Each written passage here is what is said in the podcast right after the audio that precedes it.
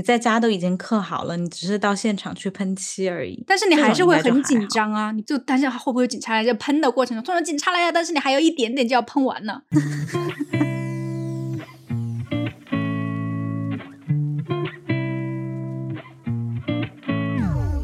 Hello，大家好，欢迎来到我们新一期的一起 B B Call，我是 Blake。我是 Bonnie，哎，你知道 Banksy 他的那个拿气球的小女孩吗？就是那个在拍卖会上面拍卖成功之后，它里面有个碎纸机，就开始碎里面的那个画的作品。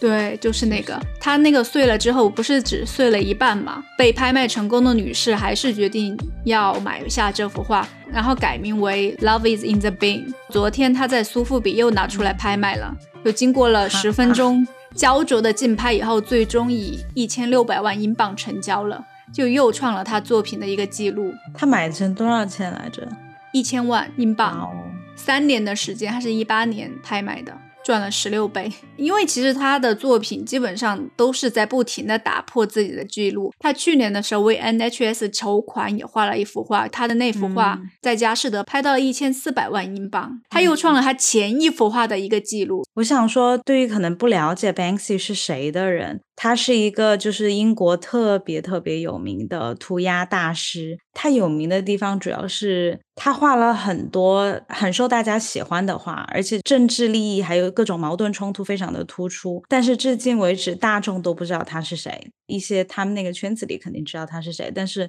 基本上都没有人拍到过他真人。就算拍到，可能就是疑似是他，然后的一个背影这样子。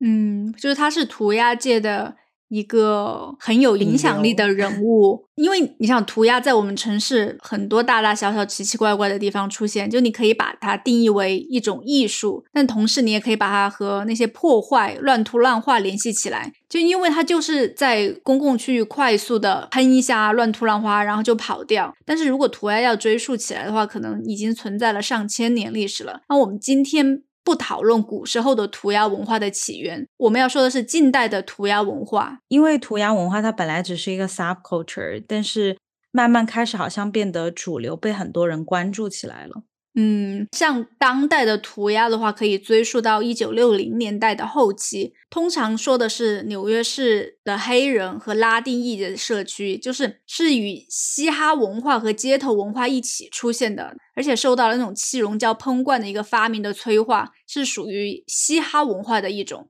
就虽然我们说到嘻哈文化，大家普遍指的是 rap 说唱，但是像 DJ 打碟、街舞还有涂鸦，都是属于嘻哈文化的一种表现形式。嗯像早期的涂鸦艺术家，就通常被称为是 writer，还有 taggers，就是作家跟标记者。他就是写简单的一些标记，或者是他们风格的签名，就尽可能标记更多的位置。早期的黑人与拉丁裔生活的区域都有那种帮派文化，就所以涂鸦就有一种圈地的感觉。就实际上，涂鸦最开始的真实意图就是一种宣传的方式，就让尽可能多的人看到自己的一个作品，有一个宣扬主权的意图。那第一个标记者的确切位置是现在已经很难确定了。有一些人就认为他是来自纽约，然后有一些人就会把费城作为它的一个起源点。但是我觉得对当代的涂鸦文化来说，纽约是涂鸦文化一个蓬勃发展，而且成熟，并且有明显区别于所有先驱涂鸦形式的一个地方。我觉得这个是没有什么可以争议的。就涂鸦开始出现在城市没有多久，然后地铁的车厢或者是火车就成为这些作家和标记者的一个主要目标，因为这些车辆是行驶到很远的地方，会穿过整个纽约，可以让更多人看到这些所谓作家们的名字，所以地铁迅速的成为了最受欢迎的写作场所，就还形成了一个鄙视链。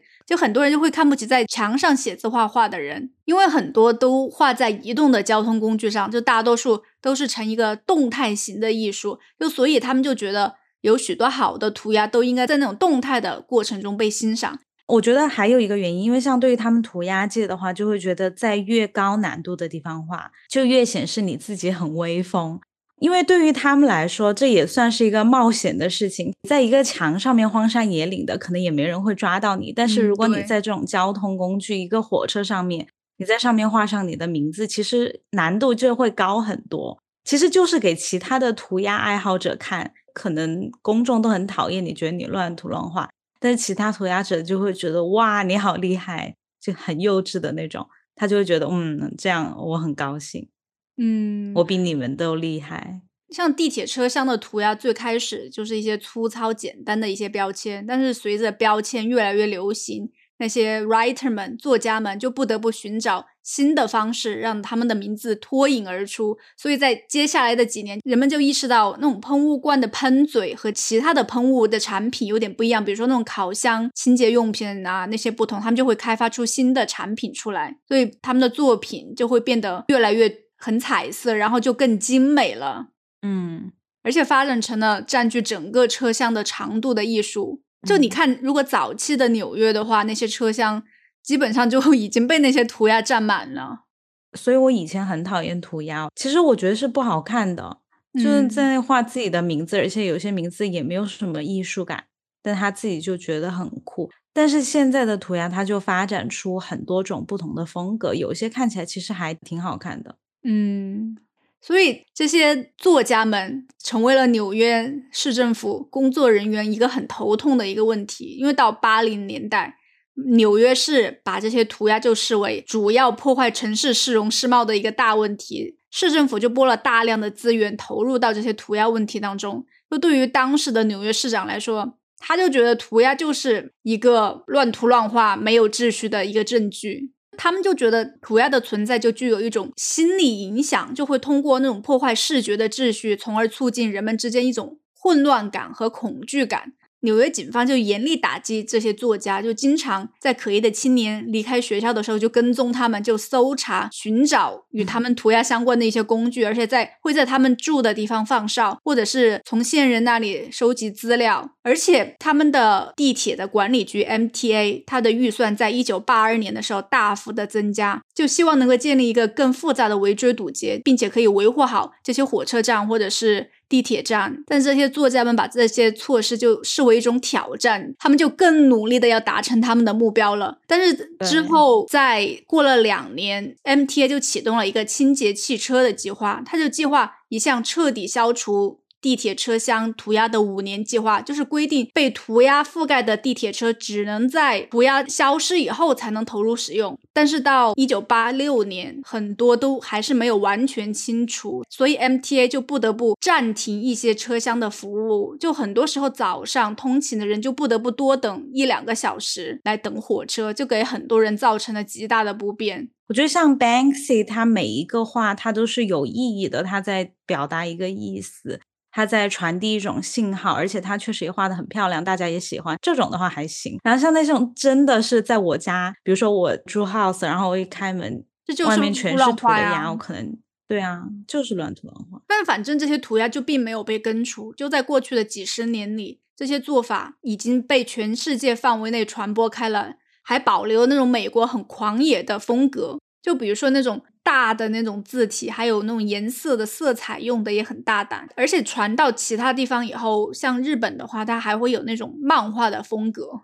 嗯，反正这种涂鸦的文化就散到了全世界，也来到了英国。因为其实英国也是涂鸦文化很盛行的国家，像孕育出了像 Banksy 这样 涂鸦界很有影响力的人物。其实正如大家所想的那样，英国的街头文化的形成就是深受纽约的影响。就当时地铁艺术就被认为是一个街头艺术的一个 Bible，街头艺术的圣经。那一九八零年代的后期，像英国是嘻哈还有电子音乐文化开始出现在广播界的一个时期，而且也会把涂鸦作为一个广告来运用。所以很快把涂鸦作为一种广告的传播，也成为了一个很普遍的现象。但是就像纽约一样，那些 writer 他就想开始改造伦敦的火车啊，那些地铁啊，开始创作，通过对那些火车车厢乱涂乱画来破坏法律，就慢慢的就变成一个全球性的东西。在二十世纪的最后十年，就是九零年到一九九九年，反正他们欧洲的艺术家之间还跟画家互相合作。然后柏林墙变成了一个涂鸦的圣地，嗯，就可以说是伦敦、巴黎、柏林、欧洲之间的互动，这些艺术家们的无数次的这种来往，就影响了各种创新的一个爆发。但是现在伦敦地铁对涂鸦是采取零容忍的措施的，他们会雇佣专门的人，每天在下班的时候，火车它不是会专门开到一个地方去嘛，对他们的车厢进行清洗，这笔费用每年都会达到了千万英镑。即便是 Banksy 去年在疫情期间，他在地铁里面创造出了 "If you don't mask, you don't get"，希望大家能戴口罩，最后就被伦敦地铁的工作人员清除了。其实我觉得伦敦地铁还管得挺严的，它也不能有卖艺的艺人。我去其他欧洲的城市，包括美国的城市，在他们的公共交通上，就突然就会有一群人就开始什么唱歌跳舞，还有拉手风琴。我都觉得有一点莫名其妙，但我好喜欢这种，因为之前也是好像是在法国，然后突然车厢里面有个人开始拉手风琴唱歌，整个车厢的人其实都很欢乐。真的吗？可能英国人比较冷漠，英国人大家都会自己低头玩手机。伦敦地铁是不允许就是在车厢里面卖艺的，就他会在站台里面画一个小圈，你只能在这个圈里面卖艺，你不能去车厢里面。嗯，他们这些艺人。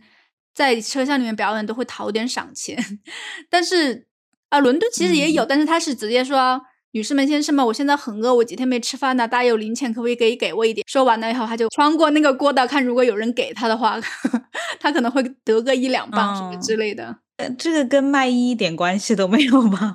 这真的就是纯讨，这个就是乞讨。对对，就其实刚刚不是说到 Banksy 吗？是没有人知道他是谁，他就可能是一个人，也有可能是一个组织。嗯，他其实是比较少数真正在涂鸦界被称为艺术家的涂鸦大师。嗯。因为他从纽约到加沙地带都随处可见他带有那种讽刺性意味和政治色彩的涂鸦，而他的作品就是一眼就能认出来。反正他就赢得了全世界一批忠实的追随者，但是他的身份反正一直都是一个谜，就很多人他都在猜他到底是谁。而且其实我觉得像 Banksy 他的艺术能力，他其实完全可以成为一个画家。但是我觉得这就是他想表达他艺术的一个形式，因为我之前看过他的 documentary，他就是说的是他想他的艺术作品不是在那种只有少数人会去的博物馆里面，他希望他的艺术作品是在大街小巷，就是大家随便路过就可以欣赏到艺术作品，公共的区域就应该是公共的，给公共欣赏艺术，这是他的一种说法。嗯，其实你没有想过 Banksy 是怎么可以这么长期隐藏他的身份的？他应该有很多就是小弟吧，在他周围活动，帮他办事。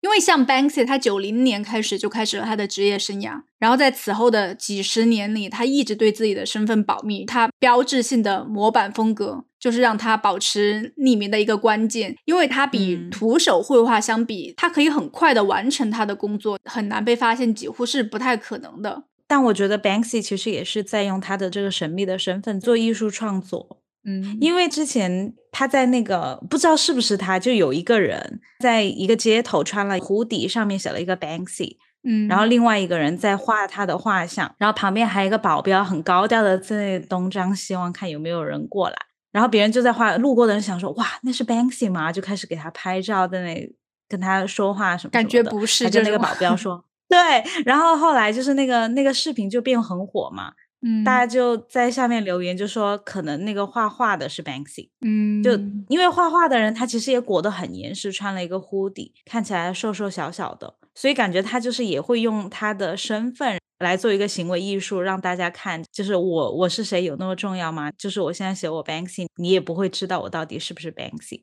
对你看到他的那个纪录片里面，他有把伦敦的电话亭。把它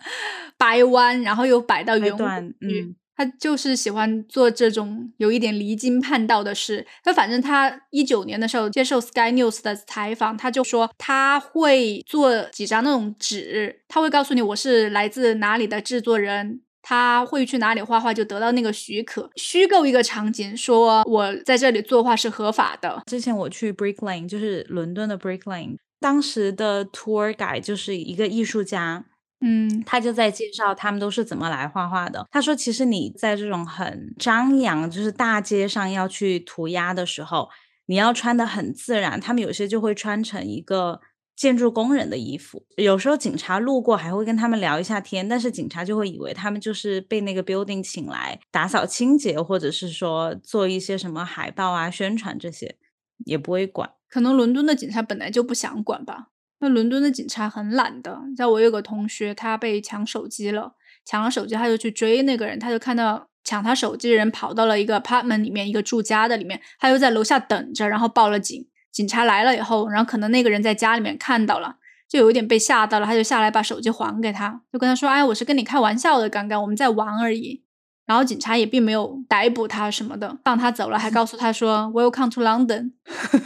天呐，这种警察，对啊，这种东西都不管，那种涂鸦可能想起来了管一下吧，我觉得，嗯。就除非你是在那种文物上面，或者是私人产业上画了，你警察来了可能会抓你。如果你只是在东区那种本来涂鸦就很多的地方，大概率警察就睁一只眼闭一只眼就算了。嗯嗯，私人住宅如果是 Banksy 画的话，应该还是很开心。要看人吧，我觉得有的人不愿意画，你是谁都不愿意画。你看伦敦的地铁被 Banksy 画了，还是给他清掉了。嗯，他会说你干嘛在我家乱涂乱画？你去旁边画。就因为没有人知道 Banksy 是谁，他就引出了这个问题：他是如何获得报酬的？像很多街头艺术家一样，因为他是在墙上而不是在画布上作画，就他实际并没有从他大部分的作品中赚钱。像那些把人家的房子拆了，然后把那一堵墙拿去展览的，其实就是那些艺术商人。因为他们看到里面有利可图，他就会可能做一个 Banksy 的画展。像其实很有名，在阿姆斯特丹，它有一个叫 Moco，它里面就长期会展 Banksy 的作品。他就会在他们的网站上面声明，这个画展不是 Banksy 同意的，但是每个作品都是 Banksy 画的。嗯，因为他们是被 Pest Control 证实了的。Pest Control 就是一个致力于验证 Banksy 作品的一个网站。就它是他的新作品的唯一的销售点。就尽管他的新作品是非常罕见的，就 Banksy 还会从其他项目来赚钱，包括他会写书，他还会拍纪录片，而且那个纪录片好像还获得了奥斯卡纪录片的提名的。我们最开始说的拿气球的小女孩，她不是之后被碎了嘛？碎了以后改了名叫 Love is in the Bin，她最后是被 Pest Control 认证为是 Banksy 的真品，才又被拍卖的。我看到之前有一对新西兰的夫妻，他们去纽约旅行的时候，然后就看到路边有一个老爷爷，他在那里卖画。嗯，他觉得那个画有一点像 Banksy 的画，然后就去问那个老爷爷，就说啊，这是 Banksy 的吗？然后老爷爷说是。可能有些人也不会信吧，但是他刚好要走了，他就把他剩下的钱拿来买了两幅，就六十美金一幅。然后结果第二天的时候，Banksy 就在他的网站上面剖出来，就说这两个人买了他的画。证实了这个是真的，他的画作。后来把那个画卖了，他们说因为觉得后来这个变成了他们的一个负担，可能就觉得这个东西很重要，他们要怎么把他们收好啊？因为可能大家都知道他们是谁。结果后来他们就通过伦敦的拍卖行把这两幅画卖出去了，然后用那个钱买了一个很大的 house。感觉那不是觉得负担，是真的想赚一笔啊。可能也有负担吧。你想，如果我刚好买了 Banksy 的话，然后全世界都知道了，因为他 PO 了我的视频，嗯，然后可能所有的拍卖行、所有的那种商人都在找我，想用比较低的价格买，因为知道我就是一个普通人。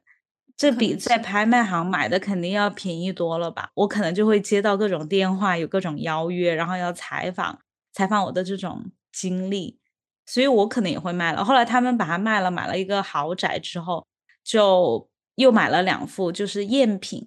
就作为纪念。因为其实对于普通人来说，就是赝品不赝品也没关系。所以就是 Banksy 还挺喜欢给路人一些小礼物。因为 Banksy 它的原作价值真的就是很惊人，但是他们通常都是在二级市场上出售的，他本人并没有得到任何分成。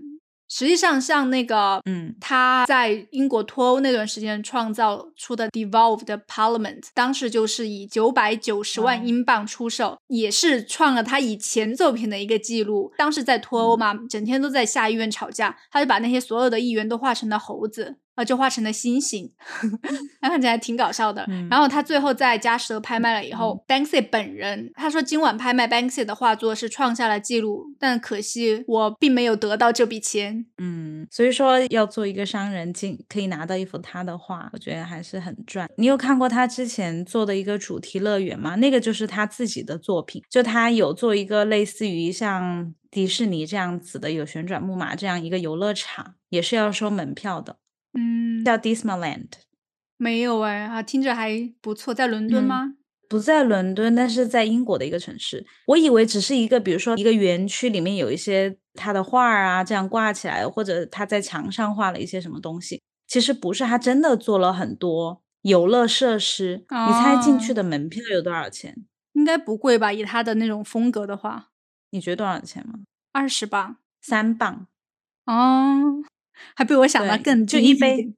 对，就一杯咖啡的钱。对，就他在进去的时候会有一个安检，但是全部都是假的，就一个人嗯随便拿一个东西在那边扫扫你，在你身体旁边晃一晃，然后你进去之后，它也会有旋转木马，然后旋转木马它在那里放了一个屠夫，然后后面挂了一匹倒着的马，吊在那个旋转木马上面。之前因为有一个新闻，就是他们会把马肉拿来做 lasagna 的那个肉，就是反正他们就他意大利的千们就会把层，对对对，意大利千层，但是他们不承认那是马肉，没有嗯标出来是马肉。可能当时大家看到这个新闻也会很气，但是可能看完了就过了，大家也忘了这件事情。他就想要通过这种形式，可能让大家回忆起来，有一个更深刻的印象。然后它还会有摩天轮，但是那个摩天轮是倒着转的，倒着转是什么意思？你说逆时针转吗？对，逆时针转，其实逆时针转跟正时针转有区别吗？就感受就你就感觉是反对，感受会不一样。嗯然后它还会有一个池子，里面全是做的难民的那种模型船，你旁边就有一个操控台，你就可以控制那个船怎么走。意思在告诉你，你可以决定要不要允许难民进入英国还是任何国家。它整个感觉就是比较黑暗系的一个迪士尼的那种概念，嗯，还里面还有翻了的南瓜车啊这种，反正这就是 Banksy 的一个 style。所以说，像那种街头艺术，它可能就已经超越了我们平时想象的那种涂鸦、涂自己的名字，它已经发展出很多不同类型。所以其实你有没有发现，像涂鸦的话，渐渐就被主流文化所接受了？因为这在我看来，像涂鸦啊、这种嘻哈文化呀、街舞、DJ 这些领域，就算是一种 underground 的那种地下文化。因为最开始这些人就是被大众标签化一群不务正业。那你想你在街上街舞，跟街上的人 battle，做一些 locking 啊，然后在地上什么转头啊，让涂鸦就是在街上乱涂乱画，在短时间内创造出有美感、有标志性的作品，而且随时都有可能被警察逮到。像嘻哈，你还每天就要绞尽脑汁在跟别人对骂，就还要押韵，整个过程都是那种肾上腺素飙升，在全情投入的做这种事情，就很容易产生心流，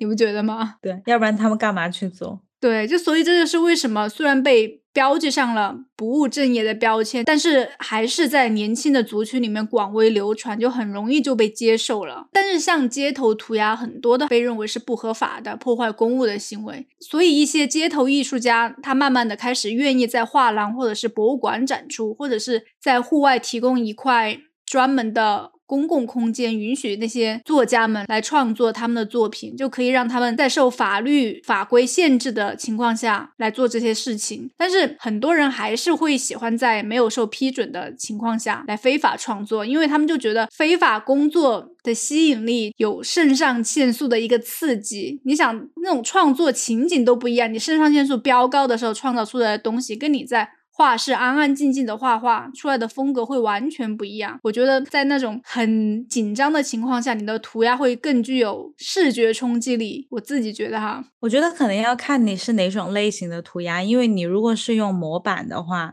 你在家都已经刻好了，你只是到现场去喷漆而已。但是你还是会很紧张啊，你就担心会不会有警察来，就喷的过程中突然警察来了，但是你还有一点点就要喷完了。可能就最后那一笔就特别的精妙。对啊，那种感觉就不一样。嗯，有可能。嗯，但是现在随着互联网的那种出现嘛，就各种各样的图形软件呢，还有技术的发展，这些街头艺术家也开始拥有那种触手可及的工具来传播他们的一些作品，而且他们现在跟互联网的一个数字结合，可以让他们的作品永存。因为很多时候，大部分的作品都被市政当局移除了，或者被其他的艺术家粉刷了，就消失了。社交平台的出现就可以让他们的作品永存，而且特别是 NFT 的流行，像这些作家就有更好的一个变现方式。嗯，我突然想到一个之前看到的一个涂鸦，我。不太记得那个图画是什么样，但是它的形式就是它是一个慢动作，他会比如说一个人在看报纸，他会这样坐着，然后过一段时间他又把他自己的作品换成一个新的，就是那个动作稍微移动了一下。就如果你把它每个时间画的这个涂鸦拍成一张一张的图片，你可以做那种纸书的那种动画，就是它就是一个在移动的一个动。在哪儿啊？就是在伦敦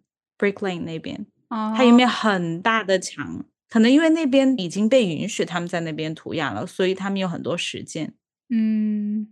所以我就觉得，好像嘻哈文化慢慢的就被主流文化所接受了，就很多奢侈品牌也开始慢慢的融入一些这些元素。我觉得很多都是因为这些品牌的老式的营销手法已经不管用了，它就需要吸引一些现在新的年轻族群。所以你要吸引他们，就必须要融入他们喜欢的元素。因为现在年轻人几乎就是一个消费主力，就他们在消费的观念上，就和上一辈人也发生了很大的变化。我觉得几乎都是一种及时行乐的心理，很愿意为自己喜欢的东西花钱。你看，像 COS 或者是 Bellbrick 那些玩具，那些潮人们几乎都是人手一个吧。所以我就可以感受那些高奢品牌风格的一个转变。就以前看他们的成衣，我会觉得很老气。就虽然他们质感很好，剪裁很很好，但是他们不适合年轻人穿。但是最近几年，这些高奢的成衣就越来越街头化了，会融入一些嘻哈的文化在里面，就可以看出渐渐的就被主流所接受了。就好像就每年都会出那种中国元素的东西，在新年的时候，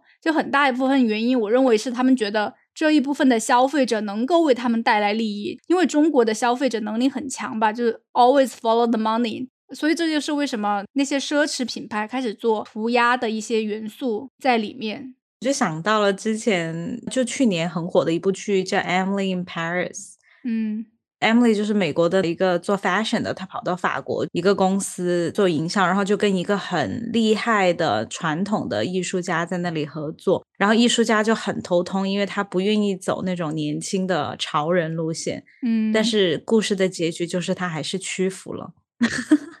市场所屈服了吗？不是被打败，但是他塑造的形象就可能就是他觉得，嗯，他终于可以欣赏这种艺术了。嗯，就像比如说 LV 啊这些，他们可能也是经过很多讨论、很多纠结才决定要走这种路线。我觉得还是不容易跨出这一步。你想完全两种不同的领域，对，就是传统艺术和一种潮流艺术的一个区别。